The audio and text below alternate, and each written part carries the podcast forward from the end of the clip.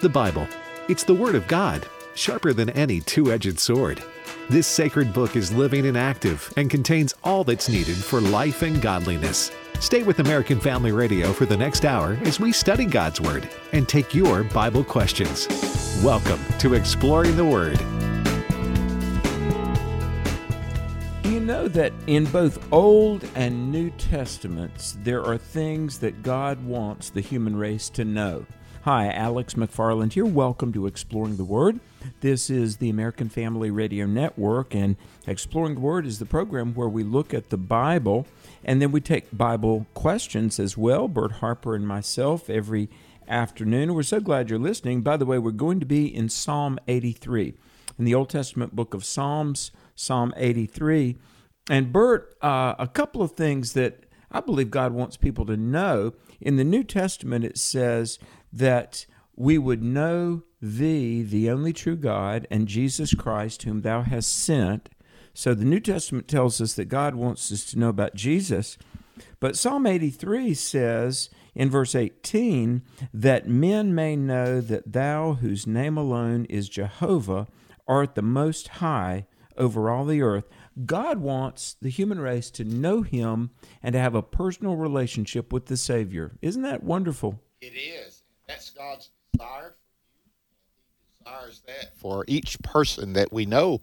And uh, as you read Psalm 83, you'll find out that some of these that He desires to know are very angry and antagonistic and even hate God, but God still wants them to know that He is Lord. What a God we serve.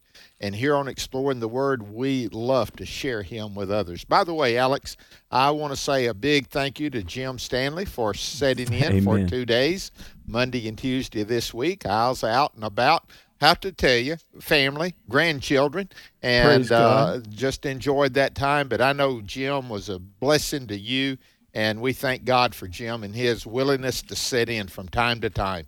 Well, amen. And and you know, folks, I want to tell you, uh, you might hear Bert and me on the radio, but I want to tell you, the American Family Radio Network is a team, a team of wonderful people. Some are behind the microphone, some are behind the soundboard, turning all the knobs. But every now and then, I'll get stuck on an airplane, and uh, we will call Jim Stanley on very short notice sometimes, and he always comes through, and we we value him so much, don't we? We do, and we thank God for him. And again, it is a pleasure for us to work together, be together, and it's a team.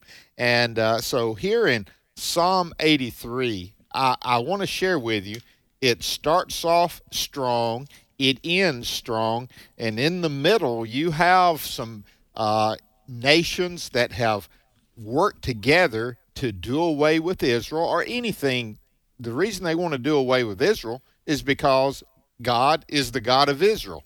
And, Yeah. and the principle of God being a God of a nation, a church, uh, even a denomination, uh, those principles still ring true today that there's going to be those that come against them. But the final outcome, uh, it says, and before you get to 18, is this let them be confounded and dismayed forever. And, and so, Alex, that it is a losing battle that the enemy is fighting against us. Isn't That's that right. great to know? Well, it is, and and you know, folks, part of the reason that we've been in Psalms uh, for several weeks, and in fact, uh, truth be told, Bert and I, we had kind of a different track of some uh, books of the Bible we were going to study. You know, that would have started probably late February, early March.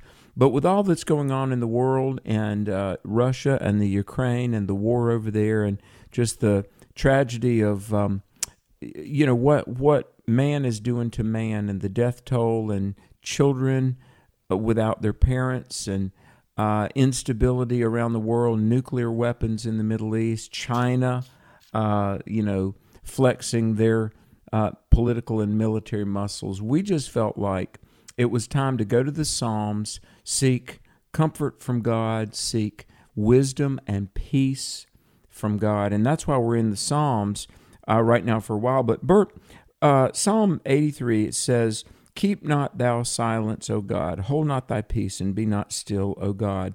For lo, thine enemies make a tumult In other words, a, an uprising, a storm, a lot of uh, a lot of commotion. In, the enemies of God are just making a noise.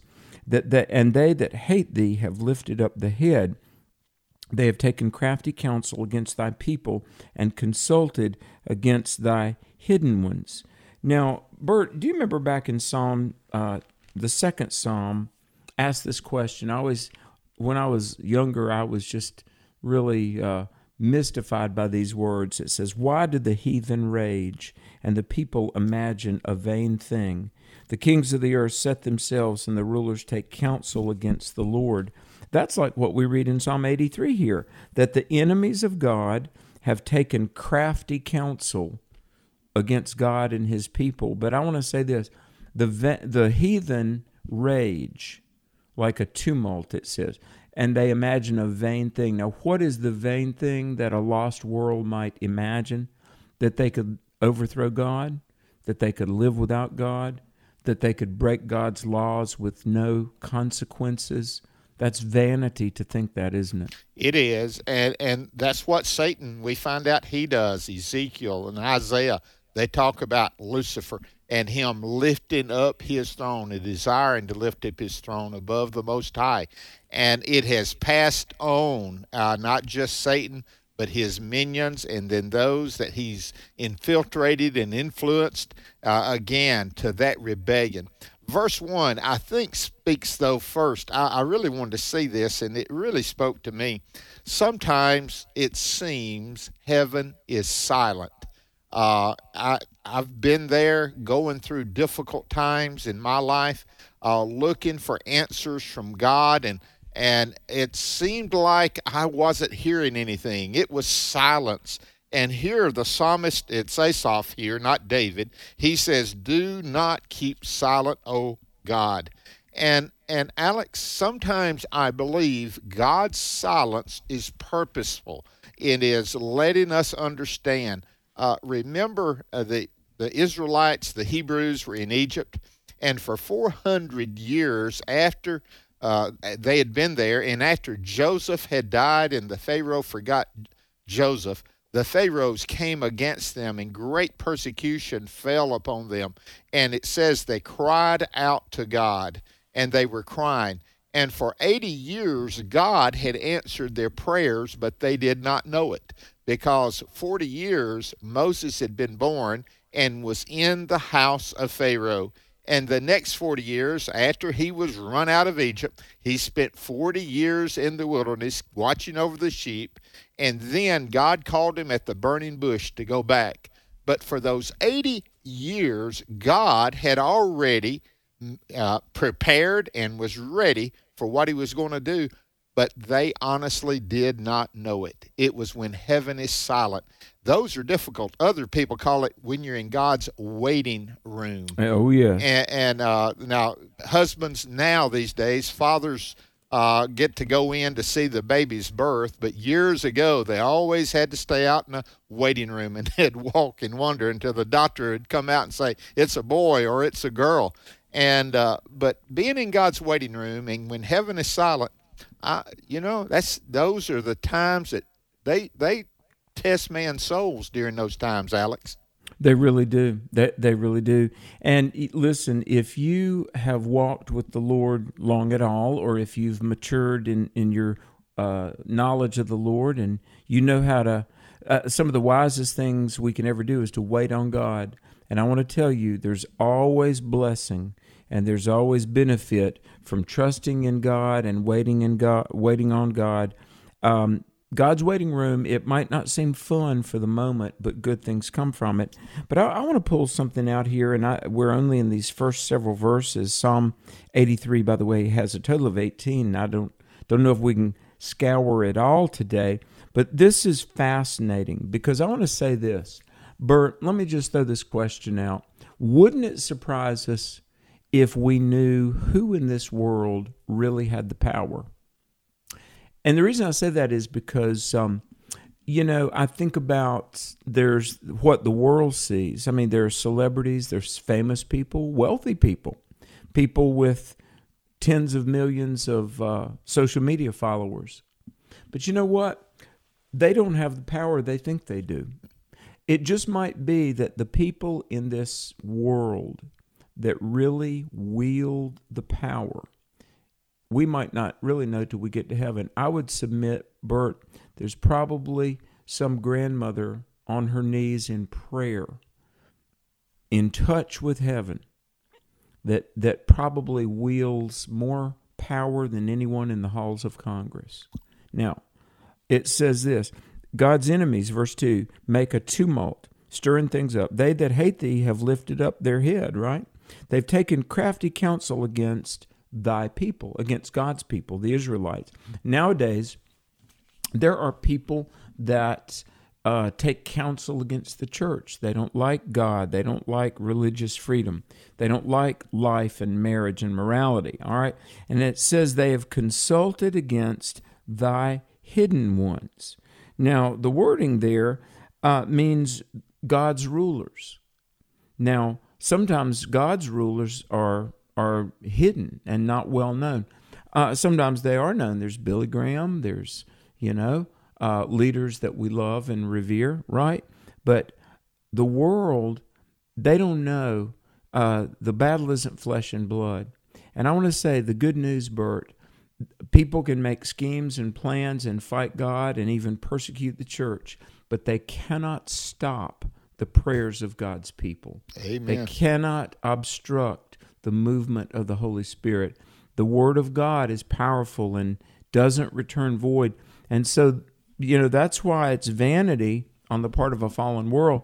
They can throw any stones they want to throw, but God and God's presence among His people will not be denied. Amen, Alex. And notice this all of that craftedness, all of that consulting starts because they hate God. Look at the second part of verse 2.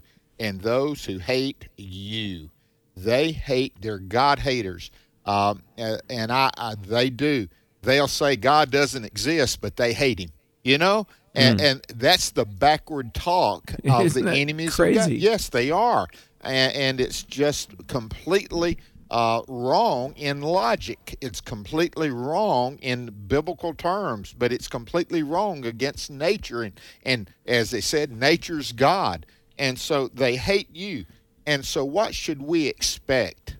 Okay? What yeah. should we expect from those who hate God if we're following God, we love God, and we want to stand with Him?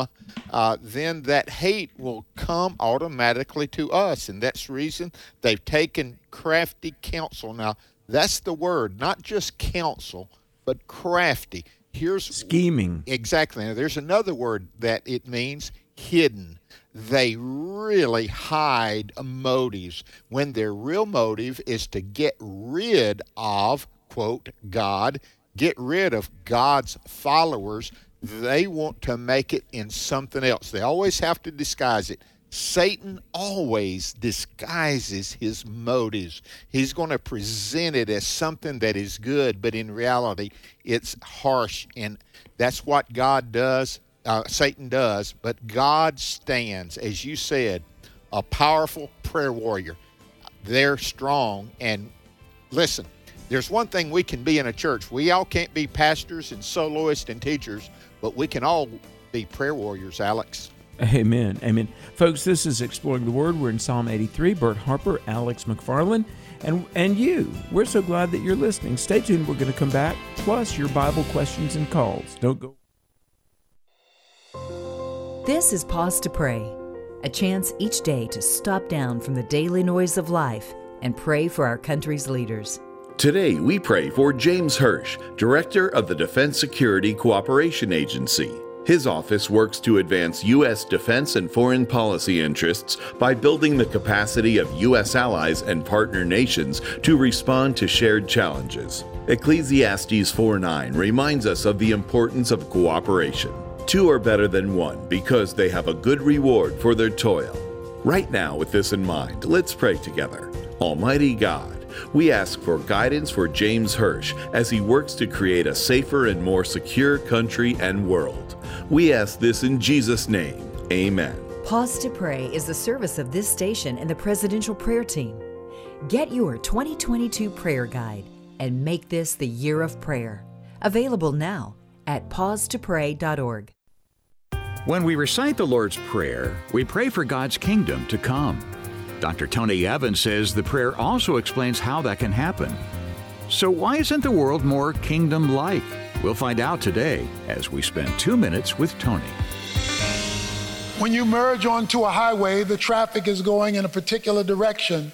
There is an adjustment no matter what the size of your vehicle happens to be. You must adjust to where the traffic is headed. If you try to go your own way, you're creating a disaster. God is going somewhere. And where he is going is the building of his kingdom. Thy kingdom come. And what God is asking you to do is to merge into where he's going.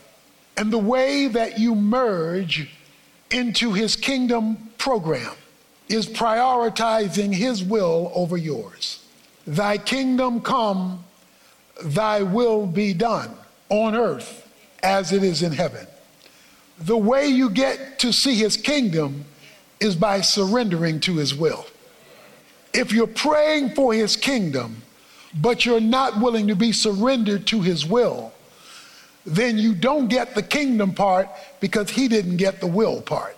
Thy kingdom come, and the way that will happen is thy will is being done. Which means if I want heaven on earth, then I must be willing to submit to his will on earth so that heaven is free to make its presence on earth.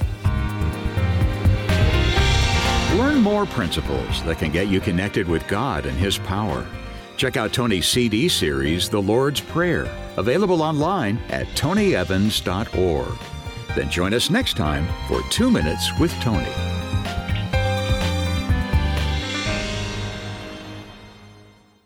In him we were also chosen as God's own, having been predestined according to the plan of him who works out everything by the counsel of his will, in order that we, who were the first to hope in Christ, would be for the praise of his glory. Ephesians chapter 1, verse 11 and 12. American Family Radio. Welcome back to Exploring the Word on American Family Radio. Oh,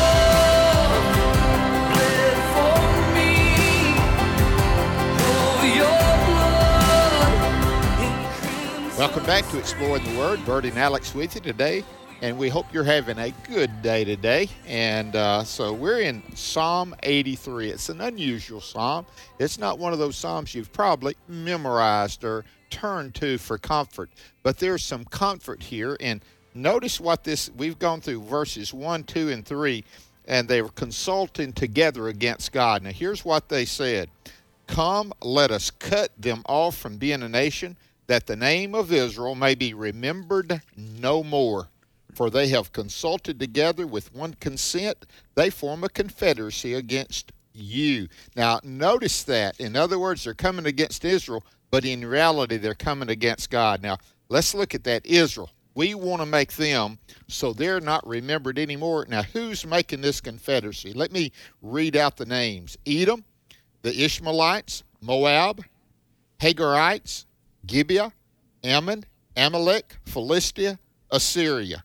Now, Alex, let me see. Most of them you can't even find them on the map anymore, and they Isn't wanted Israel something? to be not remembered. But guess what's there? Right where that spot is, the nation of Israel is still there. I, I was going to say, guess who's remembered and who really isn't remembered anymore? That's it. That's the whole idea. And that was their dog. That's the way it's going to be. Now, when you look at this, we look at it through history. We know this, but let's let's think it through. They're really wanting to get rid of God. And at the end, the same thing is going to happen. Those who come against God, and you may change the names of the nations from Edom and Ishmaelites, you may change the names to even individuals or corporations or individuals but guess what? God's name will be remembered. It will stand forever, Alex. Well, absolutely, and you know what? Uh, there's just so much in the, the wording here, and I want to I want to give the number because in a few moments we're going to take Bible questions, and it's triple eight five eight nine eighty eight forty. 888 589 8840. Yesterday, Bert, I think we kind of had Texas Tuesday because we were just inundated with calls from Texas yesterday, and that's a blessing. But wherever you are in America, we're going to get to your Bible questions in just a moment. And uh, just some real good questions. But let me just say this you mentioned all these nations, which Israel still exists, God is still God. Most of these nations no longer exist. Um, the people groups like the Ishmaelites, that's um, well, Arabic people and largely Muslims.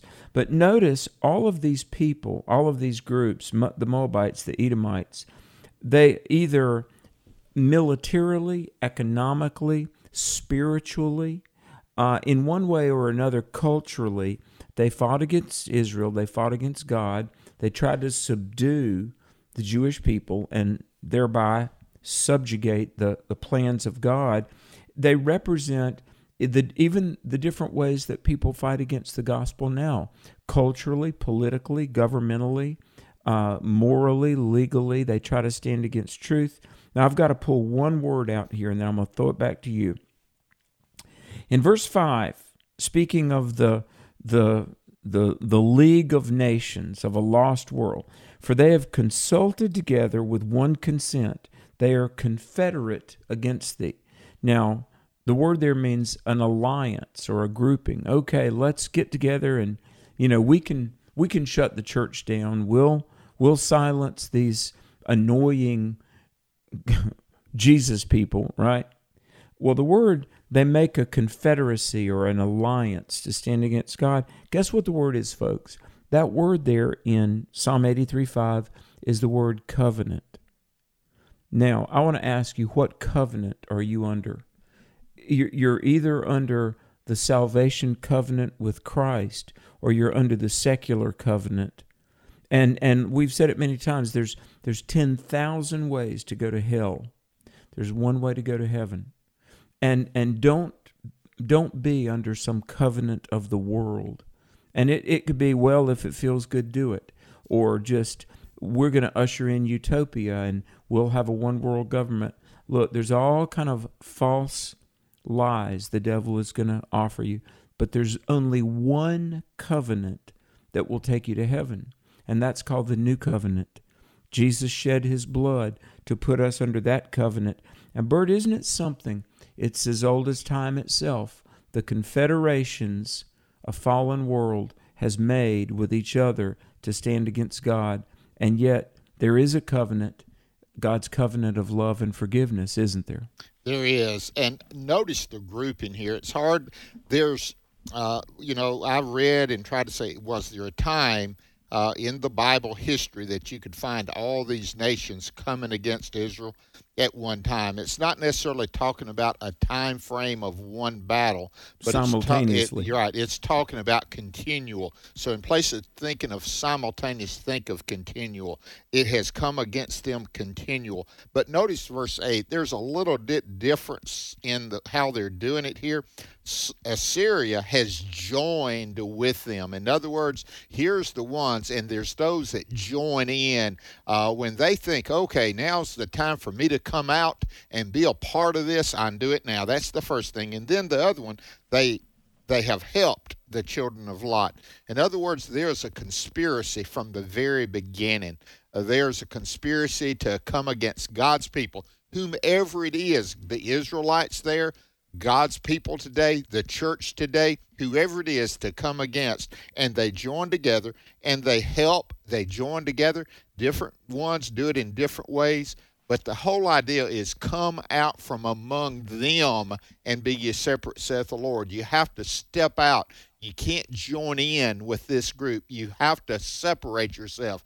Be holy, for God is holy. And that's what we're to be. Uh, we, if you're a Christian, you're you are the temple of the Holy Spirit, and He dwells in you. And so the whole idea is, yes, you've got those that are against God, and against anything that has to do with God, including His people, and yet we understand they will join together. Uh, if it, if they all came together at one time, Alex, I think that time is coming. Uh, it's called the tribulation when all Yeah. the evil forces was would come against Israel at one time. They're going to do, but they're going to fail even even if this is not simultaneously and continual. There's going to be a time when all the nations come against, but they're going to fail at as well in that day. Yes, they will. They will. And you know what? Uh, humanity has attempted this. I mean, I think Bert, as far back as like the Tower of Babel, Satan has tried to bring this to pass a time or two. But there's going to be the gathering of the nations. Um, Bert, when you went to the Holy Land, did you go to the Valley of Megiddo? I sure did. Yes. Th- this vast, vast open plain. And it's been a place of many battles before. Oh yeah, I mean, different historians have said if if there was the ultimate place for a battle, it would be the Valley of Megiddo. You know, this as plain as far as you can see. And one day, two billion soldiers are going to gather there to fight against God. Now, now here's the thing. I think this is just very interesting. Verse ten talks about all these nations that perished uh, and became as some translations say refuse for the earth or like the the garbage or the dirt but it's really the word like dung Dung. Yeah. Verse 9 and 10 both notice, and, and let me say this remember where you are, but most of these examples come out of the book of Judges when God would raise up a deliverer and the enemy would be destroyed. The whole thing's deliver our deliverer is the Lord Jesus. So go ahead, Alex. I just I love that idea. well um the the bible really the bible sheds light on the bible. Now we've we've heard of psalm 23 that says the lord is my shepherd. He maketh me to lie down in green pastures. It really means pleasant habitations. Now verse 12 talks about all these you know the the the evil despots the fallen people of the world right and what what covenant were they trying to make and what scheme were they trying to hatch? Well, says let us take to ourselves the houses of God in possession, all right? And some some translations say the the pastures of God. Let us take as a possession the pastures of God. Now, that's the very same wording that we found in Psalm 23. Now, here's here's the thing I wanted to say. Um, it really means uh, let's take possession. Uh, it means dispossess. The wording there. Let's dispossess what is God's and the inheritance of God's people. Now, let me say this, folks. Down here, there there are robberies and theft, but you don't steal from God.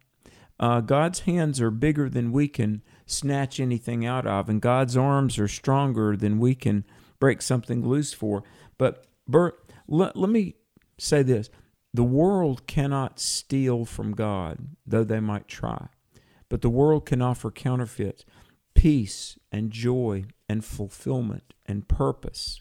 In other words, the, the habitations and the pleasant pastures that, that can only come from knowing the, the living God, I want to tell you real peace, real security, real fulfillment, purpose in life, just stability. And for lack of a better word, Bert, let me let me throw a word out here. Let's just call it satisfaction. To to be okay with yourself, to have peace in your soul, to um, just be have that tranquility and satisfaction. You're not going to find it in a bottle from the liquor store. You're not going to find it in the illicit relationships or any of the things the world. You're not going to. You can't buy it on a credit card. The pleasant places, the pastures of God that the world is trying to dispossess, the only way to get it is with Christ the Savior. And Bert, isn't it something? And I, I, I don't mean to spiritualize too much, but we we men we quest after things. I've I've counseled with men who had achieved a whole lot of things, and they still felt empty. I'm going to tell you, no matter who you are, that thing, that thing that you're searching for, it's it's right as close by as a prayer. It's Jesus. He will put you in the pleasant pasture. Why is it pleasant? Because He's there, and He wants to you to be with Him. Alex, a good New Testament illustration of that is the storm and Jesus in the boat sleeping. He was calm, but the disciples were they were fearful. They were afraid. Uh, they w- didn't know what to do. They were trying their best to bring that boat under control. Jesus was sleeping, and they go down. Says, "Do you not care that we're perish?" And uh, Jesus awakes, and he says, "Oh, you of little faith."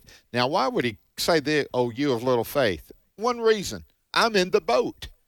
I'm in the Uh, yeah, boat. exactly. You think the boat's going to go down, and I'm in the boat, and and so he comes. Hey, I'm and- right here. Yes, I'm here, and he speaks peace. Now, I, again, this is one of the things I want to. When I get to heaven, I hope I'll find out or know or be able to ask.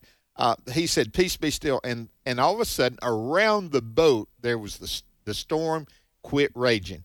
Now I know he could it could have been over the whole sea, but if it's usually the way it is in our lives and the peace he brings in our lives, the storm is still raging outwardly. Out there, we still see the storm, but he brings peace into us, into our lives. And here it is with these pastures, uh, you know, that we're talking about from Psalm 23, the pastures that, that Satan is not his to, to take away or to give, you know. Uh, if we do, we're letting him. He's playing, and I'm going to use it, mind games in order for us to not have that peace that passes understanding in these pleasant places, Alex. But we can have them even in the world that we're in. And and I just feel led. Uh, if you don't mind, let's stop here at 13, and because I, I feel led that we need to pray. God just laid it on my heart. Uh, as long as I'm on the program, let's try to pray each day, especially for what's going on in the world. I've been hearing a lot of great ministries that's going on in and around Poland and Ukraine with ministries going in and making a difference. And Mm. Alex, that excites me. I feel led to pray for those that are really trying to make a difference in there with food, shelter, but also spiritual counsel. I, I just feel mm. led to pay, pray for them today. Would you mind us doing that? Yes. Would you lead us? I will. Father, I thank you that as we have studied this Psalm 83 and and the enemy and and the the harassment and the consulting and all the things that come against God's people, there's some godly people there that are being hurt besides just a nation being mistreated, but there's people that have been driven from their homes. But Father, there's people there of ministries. Some of them they've gone on their own. Others are a part of things like the Samaritan's Purse, uh, blessings from God. Uh, people that are on the ground there trying to help to bring food, to bring clothing, to bring medical care. And Father, they are making a difference. I pray for their protection. I pray that the Holy Spirit would just help them engage those people who have who have been displaced from their homes and they're they're con- concerned about it. We pray that Lord Jesus that you would bring a spirit of calmness in the midst of the storm. And Father, that peace that passes understanding, those that are believers that have been hurt, those that are staying there and fighting, I pray that there'd be a testimony of your grace and your mercy. And Father, we pray that you would do your work, that you would ultimately get glory even out of chaos. We're praying this and asking you to do it in Jesus' name. Amen. Amen. Amen. That's powerful. And folks, we want to hear from you in just a moment after this very brief break. We're going to open up the phone lines. The number 888-589-8840. It's 888-589-8840. This is Exploring the Word on the American Family Radio Network. Your Bible questions and more after this. In his image, delighting in God's plan for gender and sexuality. I loved it. I loved how biblically sound it was, all the scripture to back it up. The testimonies were very powerful. If it's a prodigal child that has just run away or one that's caught up in same sex attraction, there's hope in Jesus. In His Image is now available on DVD and can be purchased in bulk to pass out to friends and family. Order today by visiting afastore.net. What is the most important truth that you'll ever hear? Here's Pastor Jeff Shreve. What is the message of the cross of Jesus Christ? The cross of Jesus Christ just screams out, I love you. Discover the power that is available to you through the cross of Christ. Join Pastor Jeff Shreve on From His Heart each weeknight at 6 Central here on American Family Radio.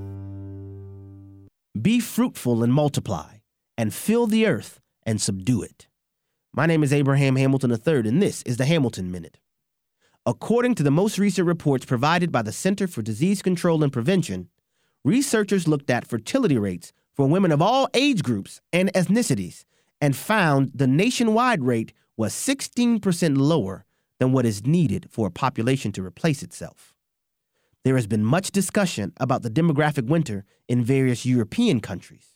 Well, that demographic winter has reached the United States. The first command God gave mankind in Scripture was be fruitful.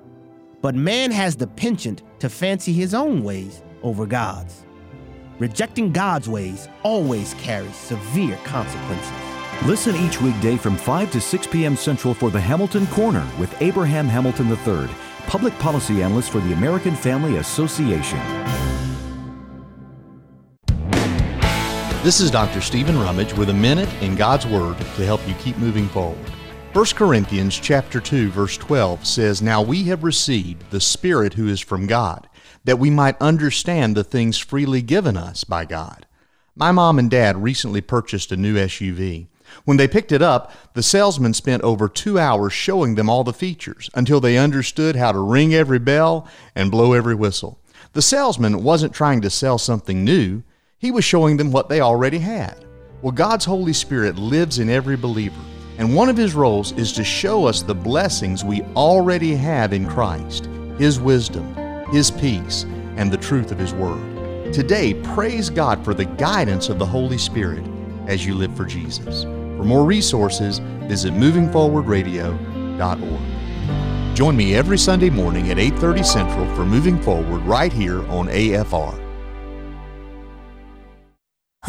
Now, back to the Bible study. You're listening to Exploring the Word on American Family Radio. It's about the cross. It's about my sin. It's about how Jesus came to be born once so that we could be born again. Welcome back to Exploring the Word. Uh, we're getting calls. They're coming in. We may could take as many as we try to. I guarantee you would get as many as we can. But I just need to say a word. Last week we were in Nashville at the NRB, and I haven't been on since we left there. But what a joy it was to meet so many people that we at AFR are in partnership with, and it was a joy to visit them and work with them. And so praise the Lord, Alex, for that opportunity. It was great, wasn't it? Amen. Well, it really was, and and you and I saw a number of well-known, well-known Christian leaders that we respect so much, and they were telling me they listened to Exploring the Word. And I said, wow, that's awesome. And all of you all that are listening, we give God the glory for each and every one of you. We give God the praise. The number is 888 589 8840. Bert, you ready to answer? Ready to go. Let's see what we can do. Well, how about we go down to Texas? Uh, Joe in Texas, are you there? Yes, I'm here. Thank you. Welcome. Yeah, what's your Go ahead. question, Joe? Yeah, uh, can you read Romans 8 1 and explain that to me, please? Okay, I'll read it, Alex. There is therefore right. now no condemnation to those who are in Christ Jesus. That's what it says in many of the translations. In the King James and New King James, it is added, who do not walk according to the flesh, but according to the Spirit. And uh, if you'll look in verse 5, Joe, notice what it says in verse 5 For those who live according to the flesh set their minds on the things of the flesh, but those who live according to the Spirit, the things of the Spirit. And again, Alex, um, chapter 8, there's no condemnation to those that are in Christ Jesus, period. If you're in Christ, there's the condemnation is not there.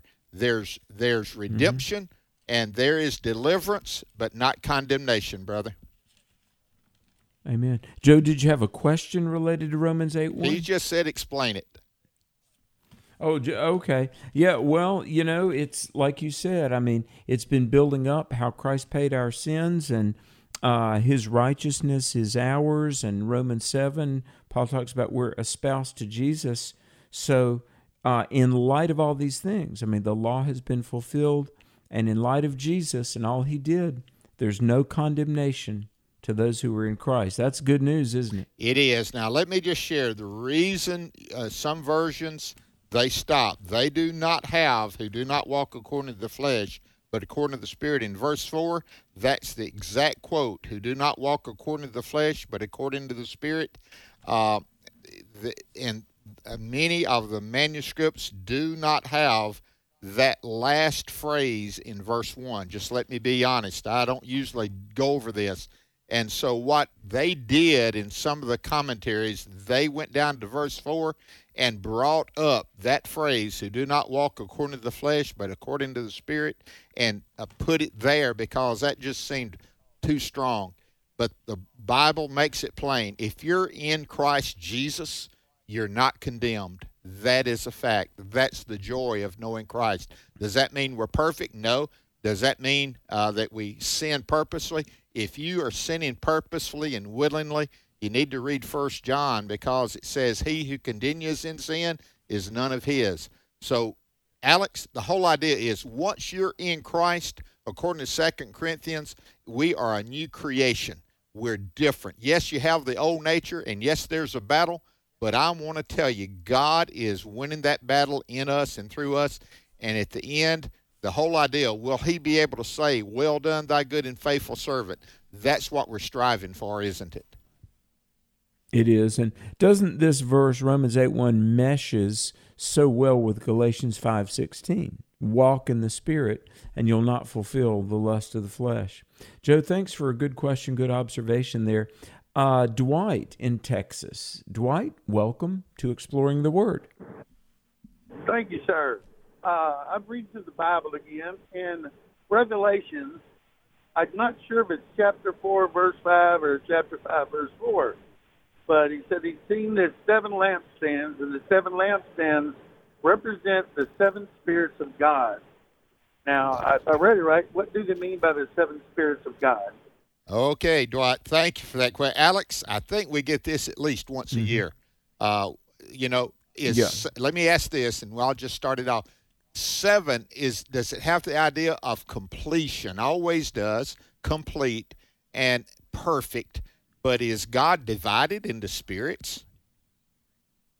Um, no, great question. Um, hey, by the way, it's been said that the Old Testament is the background music to the New Testament.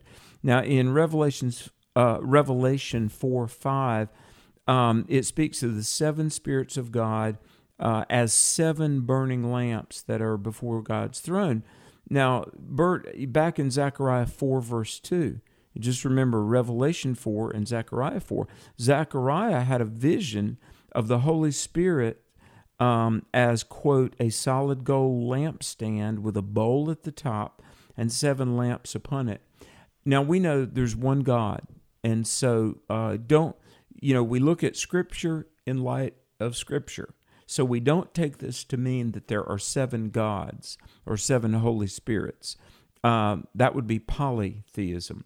But Bert, I think it speaks of the perfection of God, the completion of God, now, the uh, the in Revelation, some of the, the the lampstands or candlesticks are like churches shining the light of the gospel, and obviously the church is only the church when the church is led by and filled with the Holy Spirit.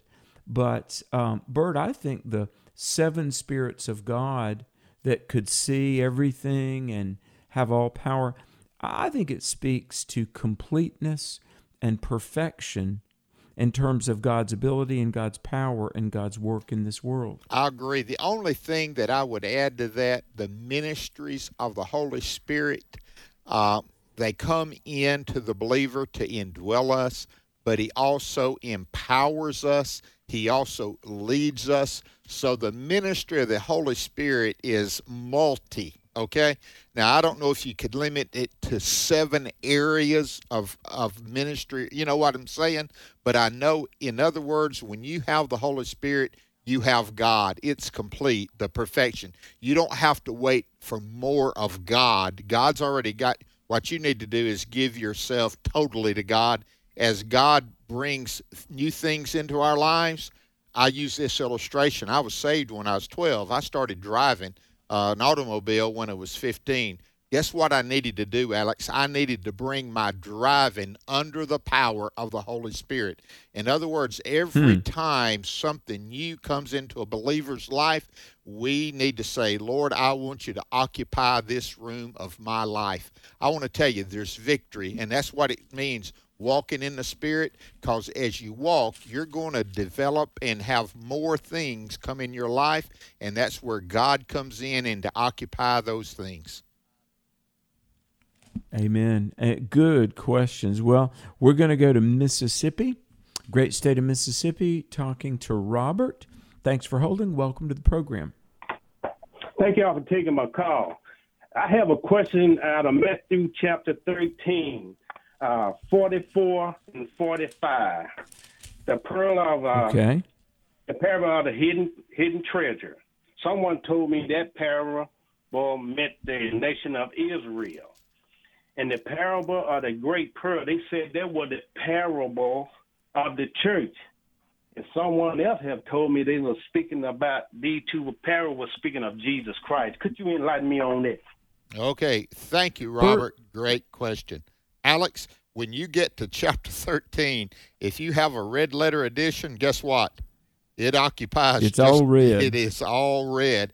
But you have parable of the mustard seed, the parable of the leaven, the parable of the tares, and again, let me read these, and and we'll set it up. Again, that is an important word.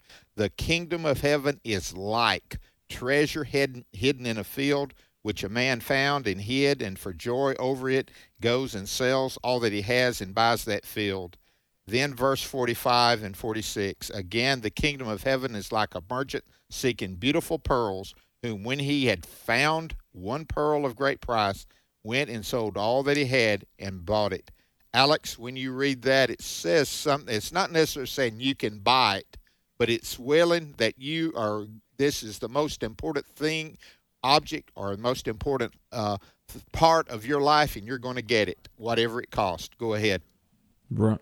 Well, uh, God bless you, Robert, and thank you for listening. I think in verse 44, uh, the kingdom of heaven, like a man who found a, a treasure in a field, and he did everything possible to go get that field so he would have the treasure therein. Um, I think what that is saying is um, the gospel is worth Amen. whatever it costs you to get Jesus into your life. Do, it doesn't matter what you, quote, give up or what you've got to do, that the treasure uh, in life is Jesus. And there's no price too high to pay to get to Jesus. Now, at 45 and 46, of course, John Steinbeck famously used that phrase, the pearl of great price. He wrote The Pearl, which is a great American novel, but it really means the pearl of greatest value, the jewel, the most precious jewel. Now, what is the most precious thing in your life? Your relationship with Christ, the Savior. And so imagine a merchant who's looking for goodly pearls or valuable things. And, you know, a lot of things in life that are valuable, but Jesus surpasses them all. And, Bert, I think what verse 46 is saying when you find the most precious thing in life, you'll let go of everything else to get that pearl. And, friend, I want to tell you, and we could make a grocery list of things, nothing is more important, more urgent, more valuable than the Lord Jesus being in your life as your Savior. Uh, let go of anything else, but grasp on to Jesus. And, and Robert, with that said, I agree fully with Alex. It's the gospel, it's that relationship with Jesus Christ. The pearl of great price is that, and, and, and the field, the hidden treasure is in Christ. Uh, for it being the church in Israel, I I don't see that in this passage. Uh, you know, Alex, I don't. Uh, I, I still think it's the gospel. It's the relationship we have with Christ. So, Robert, that's uh, we appreciate you calling in and thanks. Where did we go to next, Alex? Uh, going to go to the Commonwealth of Virginia and talk to Ruth, a good Bible name, Ruth in Virginia. Welcome. Thank you so much for taking my call. This may be a strange question. I'm just curious does God still love Satan, Lucifer, with everything that's happened, and the fallen angels? Ruth, thank you. Mm. I, I want to tell you, uh, my and Jan's niece had a little girl, and she was teaching her. Man, they teach how to relate the Word of God in lives, and it's talking about loving one another. And that was her question to her mom: Does Satan, does God still love Satan? And and do, do we pray for him? Because it's talking about praying for everyone. Uh, that mother decides she'd call Jan and get Jan's input on it, Alex. Uh, that that's a good question, Ruth. Does God love Lucifer? I don't think he loves him in the point of knowing that he can be redeemed. I do not. Right. And right. and so with that kind of love, I absolutely say no. Alex, what would you say? Well, first of all, thanks for this really good question. Uh, I would say no. Yep. the Bible says that Satan is uh, a murderer, a liar, the father of lies, the enemy of God, the accuser of God's people. He's called the wicked one, a deceiver. Now, Satan is everything that the character of the eternal God is not. And let me just say this, Bert. Um, I think we tend to anthropomorphize God. In other words, we make God like us. And and I, and I don't know, I don't mean to read too much into this, but maybe we say, well, I know, you know, I have a child who has a tantrum and misbehaves, and you know, they disappointed me, but they're I, they're still my child, and I love them. Lucifer's different in that, I mean, one of the highest created angels, and James two verse nineteen says that Satan and the demons, they know a lot about God. Now, Bert, um, we we've talked about this before. I mean, there's there's mean, there's cruel, there's evil, but the strongest, most powerful word that I can think of to describe evil is the word wicked. Now, think about how wicked Satan is, knowing that the soul of a person lives forever knowing that there's no second chance after death. And yet Satan lures people into dying without Jesus. That is wicked. People would suffer forever. The, the fallen angels going to suffer in the lake of fire forever, causing violence and battles and abuse and all the stuff he caused. So let me say this God does not love Satan or his deeds. Satan is wicked not just bad, I'm going to say wicked. And God hates wickedness. Now, God loves the church, God loves whoever uh, will turn and believe in Him. So um, don't, don't assume that there's ever going to be some tearful reunion. Satan has cast his die to overthrow God. It's not going to happen, and he will suffer eternally for what he's done and for what he's done to the souls of people. Ruth, thank you. And I think we answered questions that was being asked by a lot of people. And that is where Lucifer is. And he, when you think about the Antichrist, the dragon, and all of those uh, references to Satan and his minions, Alex, uh, they're against God. And like mm. we had in Psalm uh, 83, if you're against God and you're a follower of Christ, they're against you, aren't they? Mm. Wow. Well, folks, thank you for listening to Exploring the Word. Keep your radio tuned to the great programming of the American Family Radio Network. And uh, you ought to get the app, and you can go online, afr.net, find the station in your area, stay connected. Folks, tell somebody about Exploring the Word, but most of all, tell everybody about Jesus.